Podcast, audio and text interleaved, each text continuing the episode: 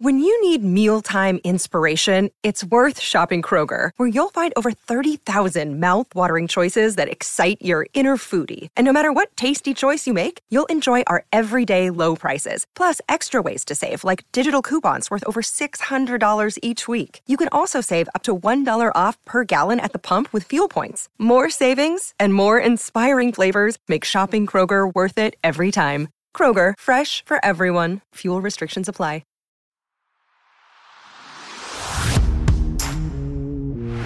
You're listening to Irish Illustrated Insider. I'm Tim Priester with Tim O'Malley from Irish Illustrated. Pete Sampson joins us as usual from The Athletic. It's Monday, February twenty-seventh, and Notre Dame's search for an offensive line coach continues.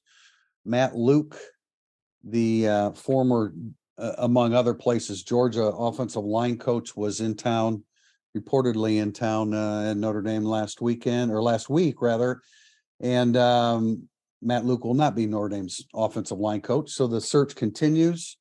A couple names at the top that we'll talk about here, but guys, your impression of um, Notre Dame's search for an offensive line coach, which, you know, I think we look at as there's not a tremendous sense of urgency to get it done immediately. Uh, but I know Marcus Freeman wants to, and I know, I know the fan base wants an offensive line coach in place. Certainly immediate isn't an issue, but we're three weeks away from it being an issue. Sooner the better. Sooner the better at this point. Um, I, I don't think a swing and a miss at, at Luke is, hurts Notre Dame in any way. I know that's the topic on the message board because swing and misses have been uh, the topic for Notre Dame's coaching search this offseason. Some guys have other things going on that they don't want to come out of retirement to go to Notre Dame, right? That like, you can totally understand that. When I remember when I first saw something on our board from Tom saying this is a real thing, as opposed to how we talked about it being like a, a nice idea, I was like, wow, is it really a real thing? I would have been very surprised had, had that worked out. Um, I also want to go back to when they hired Harry Hiestand, and we talked to everybody we could possibly talk to about it in two thousand twelve. And there wasn't a nice word said about him from the Tennessee people, writers, fans, or otherwise. It is very difficult to know the acumen, leaving recruiting completely out of it, of an assistant coaching hire in college football, because your surroundings and your head coach and your program's health and stability is what sometimes makes an assistant coach a successful guy. Joe Rudolph has been successful for a while. He wasn't as successful at Virginia Tech as he was at Wisconsin, right? Yeah, he walked into a bad situation yeah. at Virginia Tech. No, if he doubt. walked into a great that, situation. That, yeah, I bet he'd be doing well. Point. That proving your point, because Harry Hiestand walked into a bad situation at Tennessee. Had Harry Hiestand gone to Tennessee in nineteen ninety-eight, he'd have been an awfully good offensive line coach for Tennessee. Yeah, right. Yeah. Pete, what do you think? I was I was surprised that uh, surprised and impressed that Marcus Freeman got Matt Luke up here at all. Yeah. Um, you know, our one of my colleagues at The Athletic, Seth Emerson, covers Georgia, did a really interesting piece with Luke about a year ago about essentially why why he walked away from coaching at about forty-four, forty-five years old. Yeah, something like that. Um, you know, so he could go to his kids' Little League games. He's got kids kind of like probably the same age as O'Malley and I do. Um, um, and to the point when I, I texted my colleague Seth about like, hey, I'm hearing about Luke. He's like, well, that would explain why I didn't see him at uh, Little League practice today. Um, so I, because there's, there's no fit at all from like Matt Luke is from Mississippi, um, has coached in the South, pretty much only, um, has all sorts of reasons. Well, two in particular, his kids like to stay retired for a minute um, and can afford to stay retired. Um, so the fact that he entertained it at all, I thought was actually kind of impressive um, from Marcus Freeman's point of view. But um, O'Malley's point stands with every assistant coaching hire of all time, that we don't really know how good they are um, until they get here. And there are a million factors why they could be great or terrible um, that don't have very, that have very little to do with the actual assistant coach. Um, yeah, I, I agree with that. And I, and I also think that swings and misses in, in coaching searches are publicized now, or they have been publicized by, by Irish Illustrated in particular, for better or for worse. And so we hear about swings and misses in searches that we wouldn't have heard of, about them in the past. I think that's part of it. To your guys' point, you know, I mean, like uh, an offensive line coach can only do so much. An example being uh, Joe Rudolph at Virginia Tech this past year. That's a bad That's a bad football team and a bad football program right now. And they were one hundred thirteenth in rushing offense.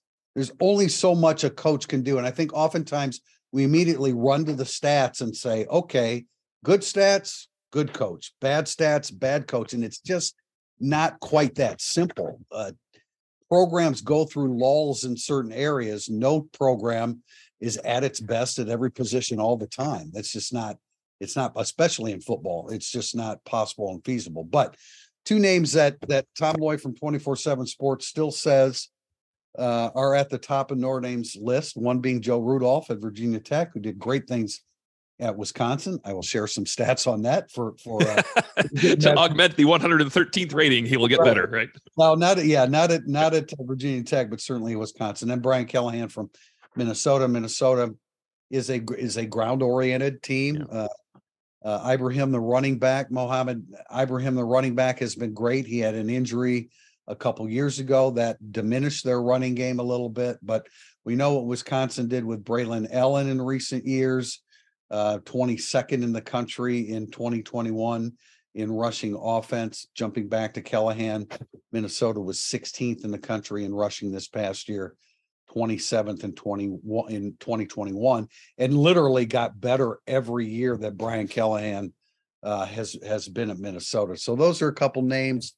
Uh, I don't know how Clark Lee feels about this, but the Vanderbilt offensive line coach A J Blazek is a is another guy that um, that is on Notre Dame's radar. Tom Lloyd put out a list a couple weeks ago. You know, I would like to remind people that when when you don't. When we put out a list and you don't hear or see updates from us, then it's because it's those same people, and we don't, we can't always give you a blow by blow description of the process or who's flying in or when he's flying in. Although we do have people tracking the flight, the flights of these guys uh, oftentimes, which has become a, a, a fun factor involved to see who's coming into Notre Dame. Tim, did you ever see the flight posted on our board that went from South Bend and landed in South Bend a, a few minutes prior? A joke that on Gerard, the day Gerad Parker on interviewed. the day Gerad Parker was interviewing. It was it was really well done, and I was so upset that I clicked on the link because it said something like "new flight pattern to South Bend," and I immediately clicked on it to see who it was, and I realized I had been trolled greatly. But it was very funny. I was I was proud of that poster. It's, it's, it's good stuff, and it's like we understand the interest in it, and we're trying to keep up with it, but I hope people can realize that we can't, we can't always keep up on a, a blow by blow account of, of what's happening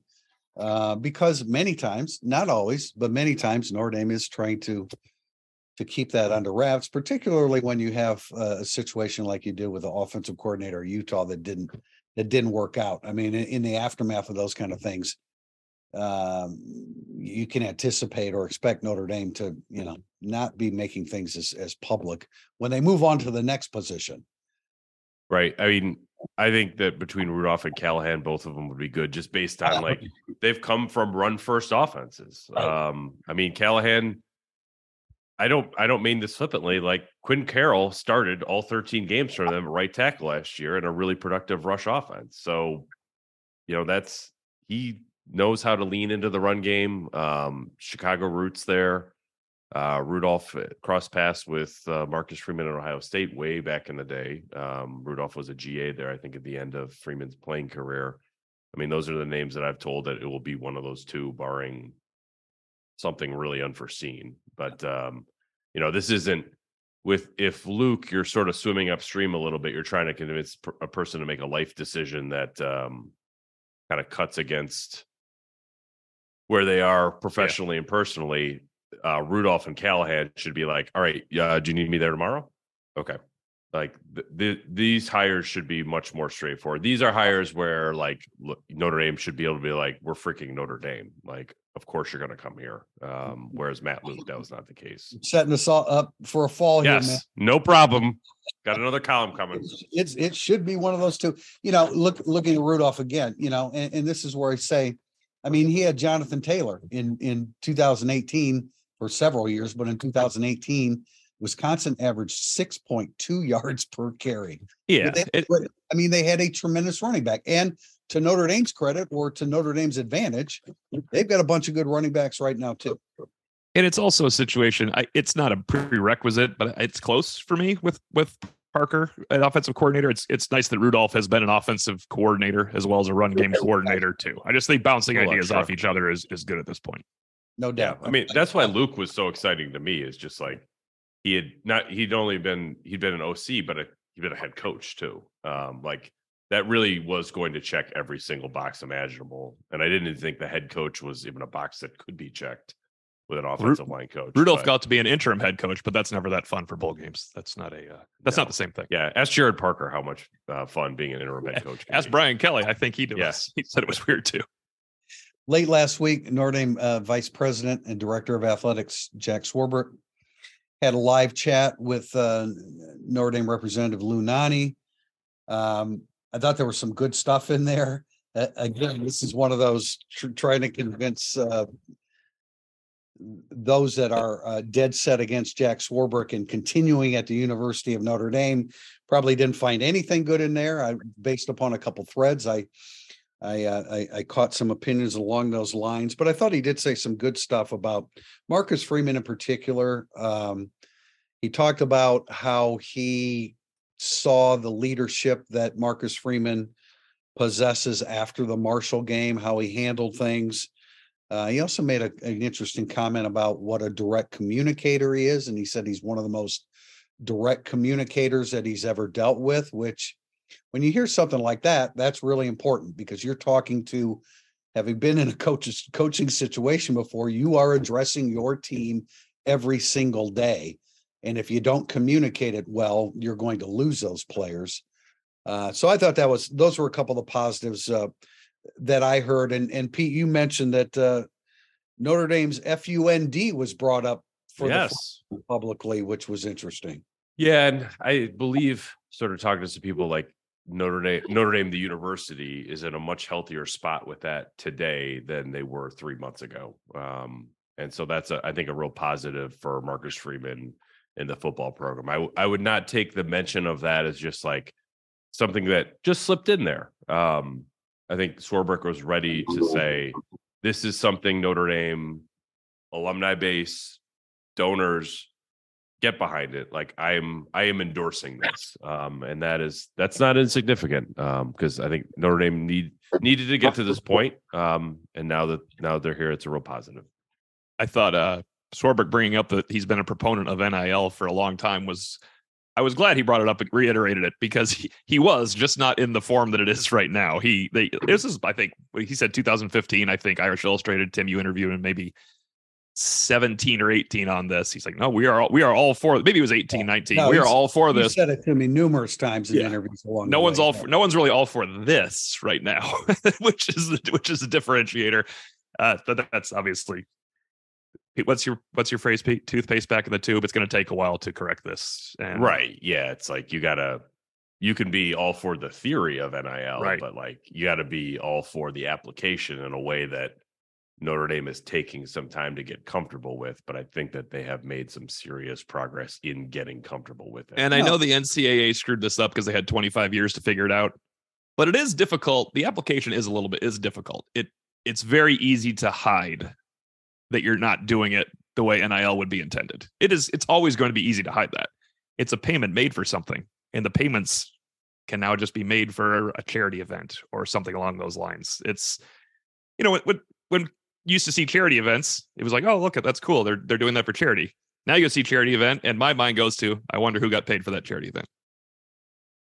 Yeah, definitely. And, you know, I mean, I think, I don't know what your perspective on this is, but, you know, I think that Marcus Freeman has kind of had to come to grips with N I L as well. I mean, what, what N I L does Sam Hartman get? What N I L does yeah. Caleb Smith get? What, you know, what about top recruits coming in in the next class? I mean, I think it's been a learning process for, for everybody there. Pete, I agree with you that it's further along. I know a lot of fans want N I want Notre Dame to publicize the the the crap out of N I L, and so that, you know, people can uh, contribute in their own way. Uh, but as you come to find out, and I've found this out in in, in recent interviews for for a, a project, that Notre Dame is always behind. Notre Dame is not nearly as behind as they once were, but I mean, they're behind. And I and I know that there are questions about, I'm going to step on a question from Murph sixty-five fifty-six about, uh, nope, that's a different question. Uh, we did have questions about uh, the Goog renovation. There's been no reports on the Goog renovation because there's nothing for us to report on that. And I know a lot of people like hold Jack Swarbrick ac- accountable for that. Jack Swarbrick's not holding up the Goog renovation. No. So um, if somebody says he is, Tim, then that moment he is. That's all that matters. If you have a well, voice I, on I, Twitter I or message. Yep, look, I, I realize that, and that's fine. And everybody's entitled to their own opinion. Other things, uh, the N B C contract was was uh, brought up. I thought it was interesting that Jack Swarbrick said that they are happy that N B C is getting involved with other college teams. They think that's beneficial to Notre Dame. I agree with that. And uh, for those that want Notre Dame to join a conference in football, Swarbrick said that uh, it's never been better for Notre Dame to be an independent now, which was not a concept. As we started to hear about con- conference expansions uh, or conferences uh, expanding, uh, the, the initial reaction was Notre Dame's independence was at risk, and that's not the case anymore. I, I mean, doesn't it feel like He, it's never been better for Notre Dame to be independent every time Jack Swarbrick talks about independence? That's that's that's a valid point. That's a valid um, point. And I like I would say in some ways I totally agree with them that in terms of access to the playoff, home for Olympic sports, um, broadcast partner, I it is it's true. It's never been a better time to be independent than right now. However, which was also noted by Swarbrick, from a revenue point of view, it's actually, I think, as bad as it's been um, because of what's happening with the Big Ten and the S E C. Um, and if you sort of follow late last week, comments from the Clemson A D and the Florida State A D about like, look, we can't keep up with these other two conferences right now as is. Um, if Notre Dame's still in a spot where they're making less off media rights by being independent than they would be as a full member of the A C C, and yet A Ds who are full members of the A C C are hitting the panic button big time about the fact that they can't keep up with the S E C and the Big Ten in terms of revenues. That that's the next big challenge, I think. Well, one of many big challenges for Swarbrick with the state of college athletics, but the revenue gap, I think, is going to become more and more acute in a lot of ways. I think that makes Notre Dame's independence um, not as good as it's ever been yeah. uh, from brought, a revenue point of yeah. view. He brought that he brought that up because the N B C yeah. contract is up in twenty twenty-five, and he flat out said that they need to be able to. I don't know if show he me said the money. That, show me the money, that, N B C. Exactly. I mean, and he mentioned the S E C and Big Ten, so that's on the negotiating table for Notre Dame with N B C in twenty twenty-five. Um, there's no doubt about, and that, and to me that ties into him saying he's pleased that N B C is is pursuing other college football broadcasts yeah, because for sure that's how that that's how that that's how N B C ends up coming with the money that Notre Dame feels it needs in the contract. And really, it's just the word never doesn't need to be used, because when we had an interview with Jack Swarbrick in two thousand thirteen ish, when they signed the twelve year playoff deal, and he said there has never been a better time. We're safe for fourteen years as independent. That was technically a much better time than right now. So that was never the, that was the best time. that was that was by far the best time. They didn't have none of these other concerns had yet arisen yeah. in these last ten years. Yeah. Anything else from that uh, that live chat, guys, that you want to mention?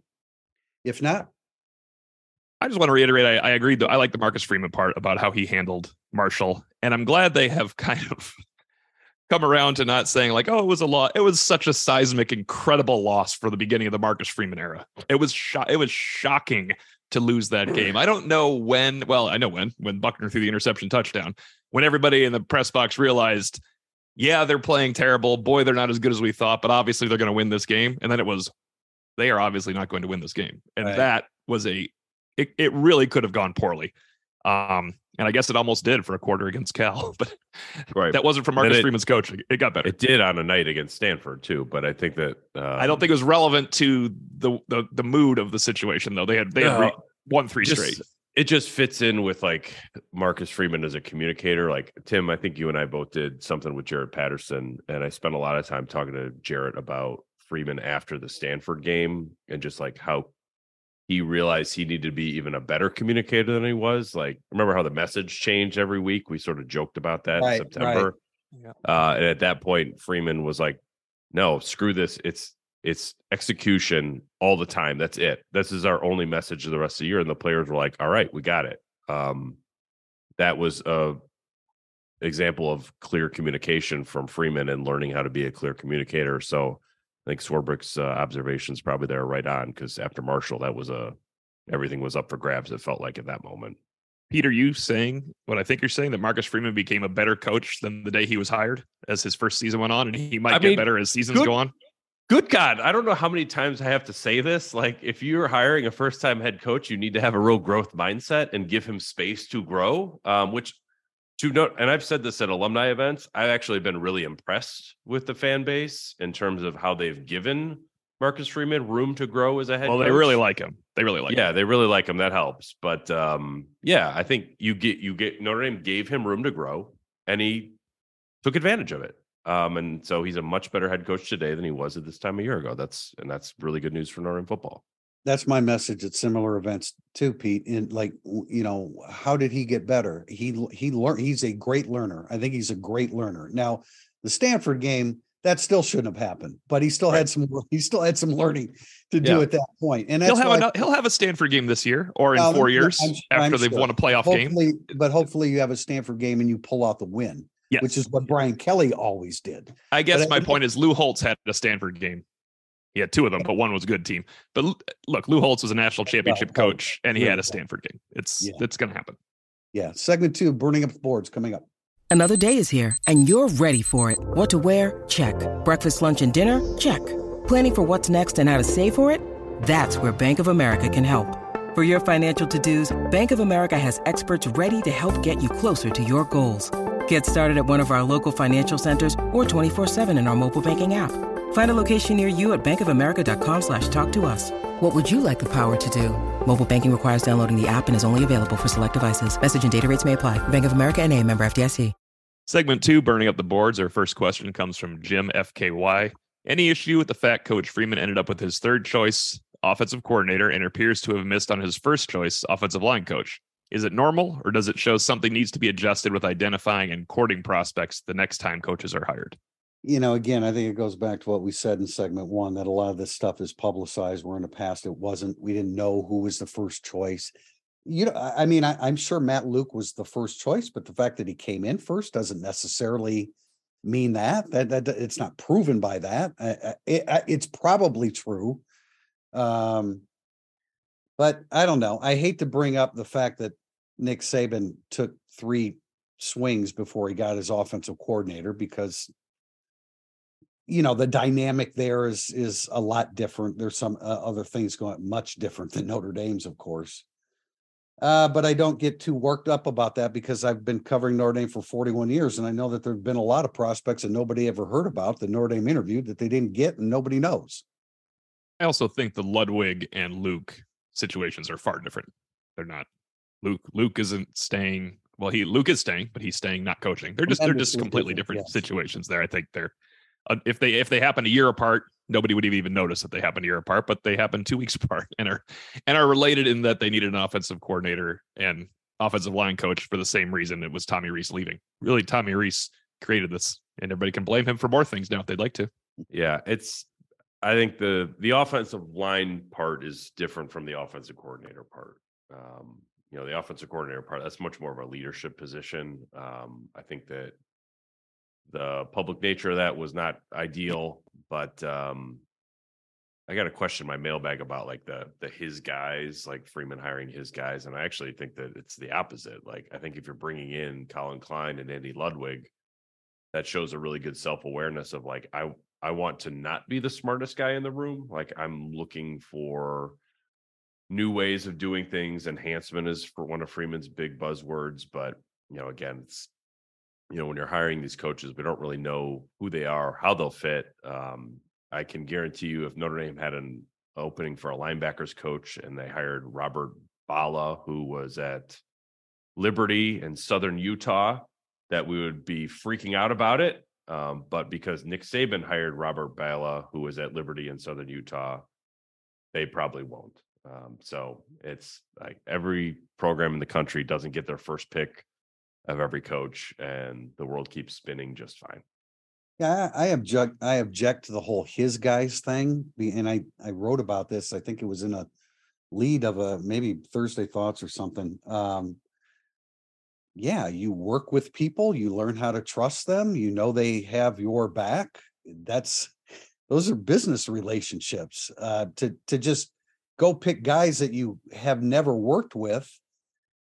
Yeah, it's, it's certainly good to infuse new ideas, but I don't think there's a coach in the country that would turn his back on people that he's worked with and found, you know what, he was good. I like the way he communicated with the players.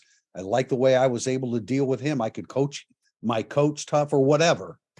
Um, so, and I, and I agree with you, Pete. I mean, I, I think that the offensive coordinator pursuit was, uh, was indicative of the fact that Marcus Freeman's open-minded. And if it involves a guy that he's worked with before, great. If not, if there's somebody else better than than him, then he'll go in that direction. I don't read too much into that kind of stuff because, I mean, who who in business doesn't cultivate relationships from the past and tap back into those? I think it stems from Brian Kelly hiring guys he knew and people true. still remember him. Yeah, true. Yeah, yeah. Gordon. Brian, from, like know. Brian Kelly would tell you that was there was a staleness about that. Um, Marcus Freeman like is a new idea unto himself, like. I don't know if he needs new ideas on top of himself being a new idea at this point. Yeah. Brian Van Gorder is an example of yeah. tapping into a previous relationship that he should have known wasn't going to fit at Notre Dame. So point taken, Tim, I'm glad you brought that up. B K took it too far at right. times. And I can, and I certainly understand that. Question from uh, S J Matt oh four, who on the new offensive staff will have the most input on the design of the run game, with Gerad Parker being mostly a wide receiver tight end coach and Harry Hiestand gone? Seems like there's a bit of a void to be filled in the run game scheme. We touched on it briefly. As long as it's Rudolph or Callahan, there's um, experience there coordinating run games or coordinating offense or both. And then Dylan McCullough is also going to be heavily involved in that. I think, I think he was involved with it last year, but he's going to be more so now because you lost the two um, focal points of that in Hiestand and Reese. Yeah, I'd, Rudolph or Callahan would be fine um, in terms of, of kind of a run game influence there. So I'm, I don't really have a whole lot of concern about uh, Notre Dame's ability to be creative or lean into the run game when the head coach says we're going to be a run-first offense. Yeah, uh, S J Matt oh four, there's, there's a void, all right. They don't have an offensive line coach right now. But, um, you know, that the, the two guys that you mentioned, gosh, we are really – we're emphasizing these two guys, and you know we're going to get burned by it. Well, there, I to the point to the point of this particular question, they are run game coordinators and yeah, have offensive no coordinating doubt, experience. No doubt, no doubt about it. Question from Sports fifty-five Enjoyer: what are you guys hearing about the early entry freshmen? I don't. I just threw this in here, guys. I caught a little bit wind of stuff, but I was going to say like we we missed a chance to. Uh, commiserate with some of your subscribers about Preston Zinter learning all three linebacker positions because there was more important things going on with Notre Dame football. Did you know, did you see, Pete? I'm not probably not in it because things were going on at this time that Clark Lee uh, in two thousand nineteen also mentioned, I got to teach all three linebackers, all three linebacker positions, because that's how you get through winter conditioning and spring. And then you figure things out. Yeah, also, when the guy's like not going to play for a couple years. Well, I was also going to point out when someone says I'm learning all three positions, that means he's probably not starting in the fall. Right. Or playing. Right. So you, you teach freshmen that because you're not expecting them out there. I haven't heard anything about Christian Gray other than talking to Christian Gray. But as I told O'Malley as we were walking out, like, man, that look, guy looks like he, tra- he he's a junior who transferred here from L S U. I that's mean that as a high compliment. Yeah, that's one of the guys I heard positive things about. Yeah. So tying in Good with God. that, I mean, that's that's not a surprise. I think Jay Nosberry as well is somebody that he – I mean, I, I think as a player, he impressed a lot of people. I think as an interview, Tim, right? You and I were yeah. both there. Uh, impressive, and interviews are one thing. Performance on the field are another. Another, but many times, uh, a, a guy that can can talk a good game and handle himself means he's mature and a little bit better prepared to perform on the field. Not that I'm, I was, yeah, I totally agree with you, but I was very, I was very high on Osbury in our um, ratings. So I like to now step back from that and try to re-rank him by what my impressions of him are when I see him on the field. Um, but my impressions off the field did not in any way mitigate my rankings of him on film. I, I think he's got a great football head on his shoulders, and just as important, he is, uh, seems like an intelligent person off the field, where he also knows what he has to work on. He talked about all the things he has to work on. He said, you know, I like quarterback and a defense, but there's a lot of things you got to know at Rover. And then he immediately switched to Mike Linebacker and talked about how much he likes Mike Linebacker, because I think he has a, he probably has a preference. Right. And I don't think anything that Kenny Minchie has done since he's gotten here at Notre Dame has dissuaded anybody from being excited about what he brings to the quarterback position moving forward as well. We haven't had, we have yet to talk to the, the uh the offensive early entries or Sam Hartman uh, and Caleb Smith that we're all looking forward to. Maybe this Friday. You Have think you when it's I don't about, think they need the offensive line coach as much as they need to officially need in the quarterbacks coach. quarterbacks coach because yeah. we're talking to Hartman. Yeah. Which is which I mean unless you guys have heard something different, it's going to be. Geno Gaduli came up in Gerad Parker's introductory press conference. Yeah, he did. It was an accident, though. It was definitely an accident. I don't know what's what's taking so much time there, but it is what it is. And and uh, and moving forward, we expect him to be the uh, the, the quarterbacks coach. Next question from Murph sixty-five fifty-six. Any names you've heard mentioned for the new general manager position? Pete, have you heard any names mentioned for the new general manager's position? No. I just no. wanted to throw that question in there. We haven't either. And again, this is another one of those things that, you know, I, I don't think that Notre Dame wants this to be a public search for that. That well, this one doesn't need to be at all. No, it does. It do- yeah, it doesn't. Um, what? All right. Let me, let me, sw- let me switch this question. What are you guys looking for in this general manager position as you understand the position to ent- what it entails? I I would really like to dig into more of what other schools do with this. There aren't a ton of schools that have gone the general manager route, but some have. I have not started digging into it. Um, I guess I'm I'm struggling a little bit off the top to understand, like, how is this different than the positions they've already had on staff, whether it be Dave Poloquin, Hunter Bivin, Ron Paulus, um, you know, Chad Bowden. Um, you know, they, they have an ops. Oh, geez, I'm blanking on her name. She's outstanding. Olivia Mitchell. Um, like, is it just a combination of those jobs? Is it something to tie all those together? And like, if they weren't, like, I don't understand why they weren't tied together before. So I'm, I'm sort of naive to maybe what the job entails that's different from what was already being done in the first place. Yeah. No, I, I, you know, we're kind of guessing at this too, but I mean, just uh, at face value, it's somebody with a well-rounded background that's been exposed to. Yeah, you but know, it sounds like of, a, a scouting development or yes. scouting element to it in a way that maybe an ops person wouldn't have. Yeah, that's how I feel. I don't believe ops is intended to be involved right now. I'm sure this position will evolve, but yeah. I mean, Bill Reese isn't there now. So the transfer portal and film and scouting departments are more important than ever to all football programs, and especially Notre Dame when you have a smaller window of people to bring in.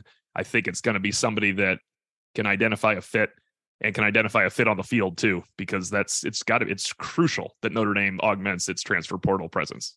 Yeah. That's why I, I think it, this is more of a, a football position. That's how I feel. To, yeah. I mean, as opposed yeah. to an ops that, that's that, a good way that to look you at mentioned, it. Pete, I mean, a football related background, uh, recognizing talent, exposure to ideas and systems, et cetera, et cetera. But again, we're kind of, we're kind of guessing. So we'll let you know when we know. Question from Mac three forty-one. Tim, did you want to add to that? No, no, that's, that, that, that was my point. I think it's, I'm not strictly football because there's nothing that can be off the field that's strictly football anymore, but it it's, it's just hugely important that the transfer portal and the ability to find talent is involved in this. Totally agree with that. Mac three forty-one. Do you anticipate any other coaches leaving for other opportunities? Is that door closed? That's my never, question. It, never closes, but um, I don't anticipate it. O'Malley, you're the authority on this. I am authority on this, and actually three different people asked me at a basketball tournament this weekend if they thought Dylan McCullough would be leaving, so I will just go ahead and say that name.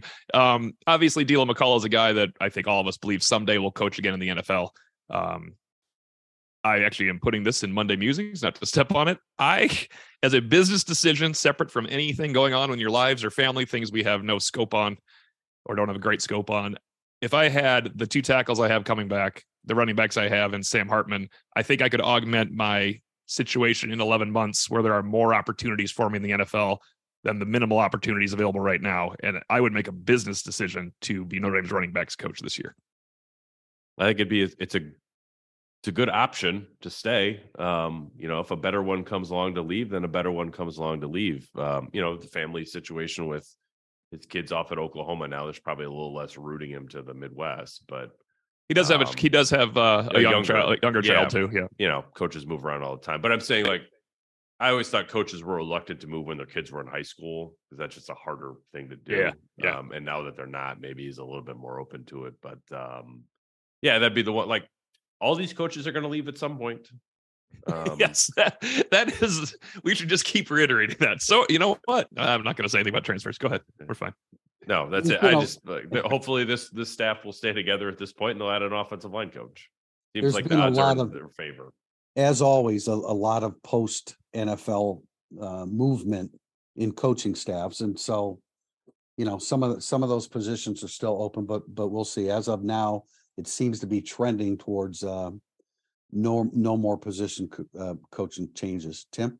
Priester, uh, I don't know if you want to have a line of questioning, but it seems like Pete's line of questioning next time we interview new offensive or new uh, coaching staff members will be, so we know you're going to leave someday. Do you have any idea what your next prospects are? And I'm going to interview every quarterback that comes in and says, so if you don't start, are you transferring in a couple of years? That's my, that's how I'm going to start things off. Start with that. That's where we are trending, definitely. Question from Murph J D. Do you guys believe the four two five or the three three five is the right base defense, um, considering the the personnel that Notre Dame has?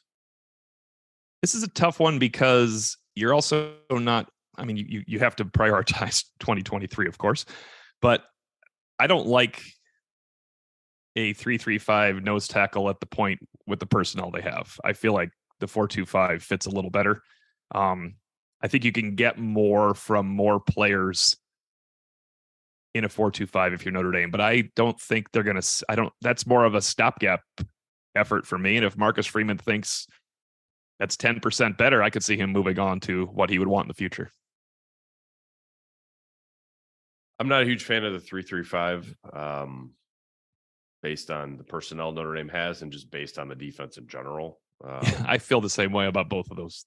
So, I mean, for, when people say four two five, I'm still of the mindset of like, wasn't that just nickel? Um, and if you have three really good corners, like if you have Sean Crawford or Tariq Bracey as a senior, the four two five is fine. Um, I'd rather Notre Dame play a four two five than a three three five. How about that? I mean, teams are, Tim, you know, you track this. I mean, the percentage of nickel played. Yeah, it's the, it was a starting basis. position last year. That, yeah, that's why I Jack mean, Kaiser didn't play much. Right. Yeah. Uh, you know, I mean, that is a, I'm a believer. I've said this before many times, you know, but as a as an older generation guy, I you know I like a four man front. I feel better about defending the run that way. Uh, the you know the whole five D Bs. The, you know the the the fifth guy many times is a, a smaller version of a linebacker that's quick enough to defend a a, a pass receiving threat. So, I, I, look, there needs to be a combination of all these things, and I think Marcus Freeman is leaning towards using more three three five, but that's a situational thing. As long as you can hold up against the run, yeah. I mean, that, to me, that's the bottom line. Yeah, I think the three three five allows for people to get more mad during the game on T V when they're watching the game. Yeah, I, yeah, I mean, I, as soon as those words came out of my mouth, I mean, you you have to defend the pass. It's a it's yes, a passing game now, and so uh, you know, yeah, okay, you defend the run, and you get hammered in the in the passing game. It's It's tricky. Offenses are so much more complex. I'm having conversations about this recently. I mean, so much more complex than they used to be when you could just line up and – Lou Holtz lined up and physically beat the crap out of people. You just can't do that now. No, not for eighty, not for seventy plays. That's no, not, not when your offense coordinator is already talking about hats in the box. Yeah, I mean, I almost yeah. beat. I, I couldn't catch your eye because I was behind you uh, during the press conference. But when he mentioned that, I was, I was like, triggered. Here we go. You're what, always triggered in the front row. The there. Coordinator can't ever be conscious of how many hats are in the box. Is that what you're, you're trying to say? Just not when Pete and I are in the room. It's just a huge problem. Just uh, helmets in a confined area would have meant something completely you different. Want a, you want a different term. That's all. Yeah, we need a different term. Can't, no, I can't hear hats in the box. All right, Tim, ask the next question. Moby Onion. From Moby Onion, which is a great name. Who rejected Skip Holtz's application for the O C job? Swarbrick, Freeman, or both? And I would like to add to this question, is this a two thousand ten uh, podcast question that popped up in our thread, Tim? Is that no, what's going on? No, okay. No, that's what I was going to ask Pete. Are you aware that Skip Holtz expressed interest in being the offensive coordinator? No, I'm not. Yes, he did. Um, just won a, did he win a U S F L title last year with Birmingham? He could have. I don't know. Is that the league where Jack Cohn threw a touchdown pass to Alizé Mack? No, that's the that's the X F L. Oh, okay, sorry. Okay, but I do know that Skip Holtz um, did express an interest in the offensive coordinator's job. Um, that request was received, and Gerad Parker is the offensive coordinator at Notre Dame. I mean, I don't yeah. know. You know, I I think that Ron, you know, Ron Paulus was involved in the. in the uh, the process as well. Uh, Moby Onion limited it to Swarbrick and Freeman. Paulus had some input. Uh, I don't know of anybody that was clamoring for Skip Holtz to to come back to be Notre Dame's uh, offensive coordinator, but he did express an interest in it. Next is from Ace Mange. Regarding Sam Hartman and the wide receiver core stretching the field and yards after catch, did Hartman have a specific route he tended to throw at more than others? If so, how does that fit with the wide receiver group currently set to play this fall and their route running strengths? We talked about this on a podcast quite a while ago. And one of the things that I was in particular impressed with with Hartman was his back shoulder throws, which I think is a great match for Notre Dame's size. That's Back shoulder throws are difficult to defend. You have a little bit more size of receiver. I think it makes it even that much more difficult to uh, defend because the catch radius is greater and the corner now has to, you know, put on the brakes and make a play on a guy that's six foot four. So, um, you know, he'll throw the deep ball too. I think we've all talked about how we desire an opportunity to have a quarterback that can stretch the field with a quality running game to match it. I think there are big things in uh, big opportunities for Notre Dame you know, offensively with those components. You're saying if Stanford puts an extra hat in the box, Sam Hartman can make them pay down the field, right? Yeah. And that's yeah, been, that's that, yeah, that was the big, that's, it was. Like, I mean, that in and of itself is a huge difference from last year. As flippant as I was being with hats in the box, that was a pretty big effort. That was a pretty big aspect of that contest. They could not make them pay. Um, I put a chart up, did a story last week on a great podcast question we didn't use, and I'm glad we didn't use it because it only took me three days to research every single pass Notre Dame threw last year. I uh, put a story up about how Notre Dame didn't throw enough passes into the end zone. I thought it was a tremendous question because I hadn't thought about it, but as soon as I read the question, I thought, he's right. They do not attack the end zone enough. It was thirty-two passes went into the end zone, and then there were thirty opportunities where they had a first down on in plus territory around the fifty. Where they never once attacked the end zone. Now, a couple of those times you ran three times and had to punt or something, but that still goes to the lack of attack. Part of it is Drew Pine is not a guy attacking the end zone from the forty-five, but Sam Hartman is. I found something weird, though, looking through Sam Hartman's chart. He threw screens. This is just obviously an offensive coordinator thing, I hope. four percent of the time last year. Four. percent of the time. So when people got mad at Notre Dame for not throwing enough screens, and theirs were they were nineteen percent of the time. Wow. Not part of Wake Forest. Not, wait, not part of Wake Forest offense, obviously.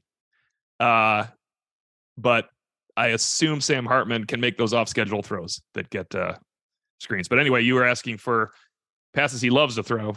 Screens are something he didn't throw last year, and he did attack the deep middle. Um, or I'm sorry, the intermediate middle.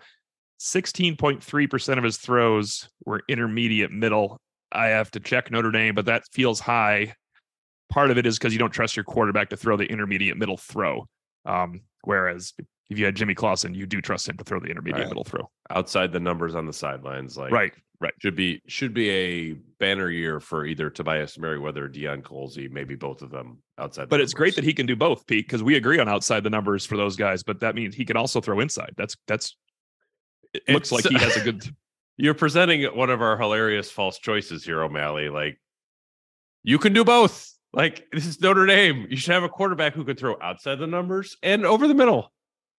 Yeah, I think Sam Hartman can make pretty much all the throws that you want yeah. him to make. He doesn't His have thirteen thousand career passing yards and one hundred ten touchdowns would suggest that, right? Yeah, it would suggest that. And I don't, you know, I don't know that he's got a cannon for an arm, but like, as I, the phrase I use, he's got a long arm where he can, you know, he can stretch, he can stretch it out, whether he's going to rifle it to people uh, the way some bigger quarterbacks can. I don't know about that, but he's going to give Notre Dame a lot to, uh, a lot to work with. Uh, offensively. Hey, Tim, I wanted, I wanted to double check because Pete looked surprised and I was a little off. He threw uh, Notre Dame threw screens seventeen percent of the time, not nineteen, okay. but it's still, still pretty high, still high. But this me. is really, this is really funny. Sam Hartman threw um, behind the line of scrimmage, left or right on one point two percent of his passes. And Drew Pine threw behind the line of scrimmage left or right on five point one percent of his passes. That's a big difference, actually, when you're thinking. I'm surprised it's only five point one percent. Well, I think behind the line is different than your zero to five or behind the line, Pete, that you. Oh, no, I tracked both of those. Like, okay. I just I just feel like I remember Drew Pine throwing. Well, actually, no, five percent does seem like yeah. a lot. Question uh, follow up on Sam Hartman here from C M U Penn fan. When you finally get a chance to talk to Sam Hartman, what is the question each of you wants to ask him? See, that's a good question. That's why C M U Pens fan gets so much play. I, yep. I, I swear to God, I don't, I don't know him. I don't have it. I just read the question. I think he asked a lot of good ones. Well done, Tim. You should never apologize for questions you choose. You should not ask the podcasters what questions you should choose either, because you're in charge. Always remember that. I'm going to work that into every podcast we get. I'm in charge. So. I'm the I'm the uh, coordinator here. The, Pete, do you have a question for Sam Hartman? Um, I would say, to paraphrase your head coach, um, it's never the same on the back end as you imagine on the front end. Your Notre Dame career so far, how have you been able to process the fact that the guy recruited you left after you got here, um, and you might not be playing in the offense you thought you were going to be playing in as a business decision to come to Notre Dame in the first place? And that does, how much does that affect your outlook on uh, spring practice and the season? I'm going to ask him his body fat percentage. Yeah. Any particular reason, Tim? uh, only if you read everywhere. Sar- sarcasm, sar- sarcasm on my yes, part. There. Sorry. It, that's it, not a... part of a uh, long list of yeah. name questions. Do you like, do you like gladiator movies? Yeah. Yeah. Okay. My question. He threw a lot. I mean, he threw a lot of passes.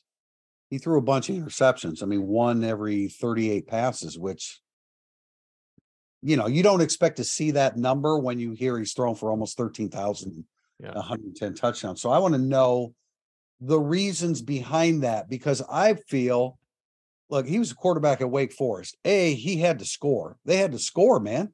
He had to push the ball down the field. And B, he had to do something to compensate for that lousy defense, because he knew that the opponent was going to score high thirties, forties. So I'm curious as to how that played into some of the the, the turnovers that were forced, because he had to do some spectacular things in order for Wake Forest to win eleven games in the season for the second time in school history in twenty twenty-one. I think those are both better questions than mine, but I do have a relevant one for Sam Hartman, is uh, his adjustment from the slow mesh play action focus out of the slow mesh. That's a good one. You, I mean, you watch Sam Hartman on film and you see the slow mesh. He hits a lot of deep balls, back shoulder stuff off of that. I just like to see how he kind of what his, if it was part of his interview process. I mean, it's it's kind of hard to go find the slow mesh if you're Sam Hartman, right? If you're trying to, if you're leaving Wake Forest, um, but boy, he has a highlight reel full of beautiful one-on-one passes out of that. And what, what the next step is to keep that in his arsenal, the play action pass. I just don't, I don't feel that that's a huge adjustment for him. I know that that I, you know, I know that they're one of the few teams that do that, but look, he's a veteran football player and it's just a, it's just a read and go. I, I think he's perfectly capable. May, maybe Notre Dame wants to use it. Maybe Ger, Ger, Gerad Parker. I almost said that. Maybe Gerad Parker um, wants to use that. I, I, I doubt it. I doubt it's it. just a play action pass, right? Like yeah, every- well, yeah. It, it's it's. I think the his ability to freeze the safety for that extra. It's. I, I put this on our board. I think the time on a play action pass, the these the, it's zero point eight seconds, and the slow mesh is something like one point nine.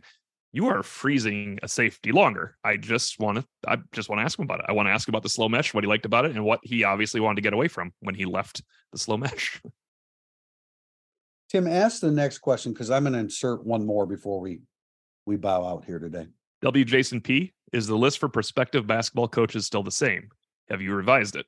I only asked because there was a little smoke around Moser. I don't think Moser's not happening because, I mean, he's only been in Oklahoma for a couple of years. They're moving to the S E C. He's moving from the best conference to the second best conference probably right now in basketball, in college basketball. Both very good basketball conferences right now. I don't see uh, Moser coming to Notre Dame. Now, the list is, Jack Swarbrick addressed it the other day. I mean, they're talking to agents right now. And it, our list still includes the Penn State head coach, Charleston, Drake. There were some other people on that list. Until we have some names that that indicate otherwise, those are the ones. Now, do you, soon, should, we should be hearing soon more about this as we get into March, because regular seasons will be ending. I have not tracked your list on a daily basis, but like, do you have Matt Langle on there from Colgate? We do not, but I'm okay. I'm aware of I'm aware of him, and I know that he's a very good coach. There's some others out there, and I'm not sure. I haven't double checked with Notre Dame recently because we've been a little busy on a few other things, just like the Goog renovations. No, we haven't checked on the Goog renovations lately, but. Uh, and and I still don't believe that that's preventing Notre Dame from getting to the next level, but it is something that that will need to be addressed. Tim, I, I mean, I don't know. Do you have a?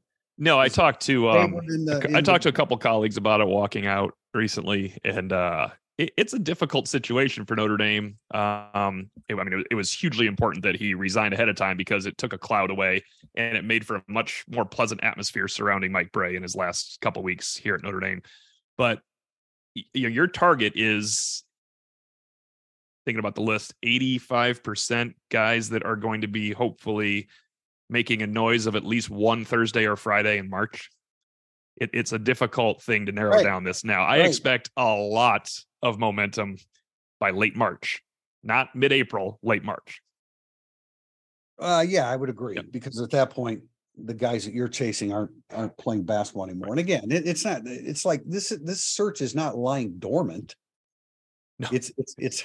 I mean, it's and you don't. I, you know, conversations directly with coaches anyway. That it's the agents that you're dealing with, and so that line of communication's open. When we have other names to throw out there, we certainly will. If we don't, that generally means that we're still working off the last list that that we published. My last uh, question here is from Irish Boy.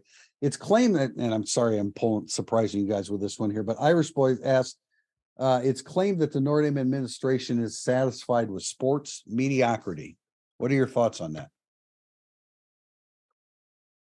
Uh, it's claimed. Go ahead, Pete. It's claimed where? Just yeah. by. Yeah. Who claimed it? Uh, Sorry they, to put this back on you, Irish they, Boy, but I need to know did. who claimed it. They did. They. They. Oh, okay. they. Yeah. The mysterious they. Um, Man, Notre Dame spends a lot of money on athletics if they're satisfied with mediocrity. Really? You know, I, I, there is a number, and it's actually their budget is, I believe, well over one hundred million dollars a year. Yeah. Um, well, I mean, look, uh, women's basketball just won the A C C over the weekend. Um, you know, I, I do. I'll be interested to sort of see how much they invest in men's basketball. Um, you know, I think that's been a – Mike Bray would probably tell you they don't invest enough. Right. Um, And I'm not sure I would disagree with them either. But uh, I think football, they're not satisfied with mediocrity, um, nor are they investing in a way that would suggest they're satisfied with mediocrity. They spend a ton of money on football. Um, so, no, I wouldn't I wouldn't say that Notre Dame is, athletics is satisfied with mediocrity at all based on everything. Yeah, you know, that's why I've always been surprised they seem satisfied with what they had in football or in basketball, men's basketball. Not mediocrity, but status quo. Hey, look, we made a run. Well, we made the N C double A tournament. That was great. Oh, it's okay. He'll get it. He'll turn it around. He's a good coach. Like th- these things don't seem to present as much in other sports. I've long been surprised at Notre Dame's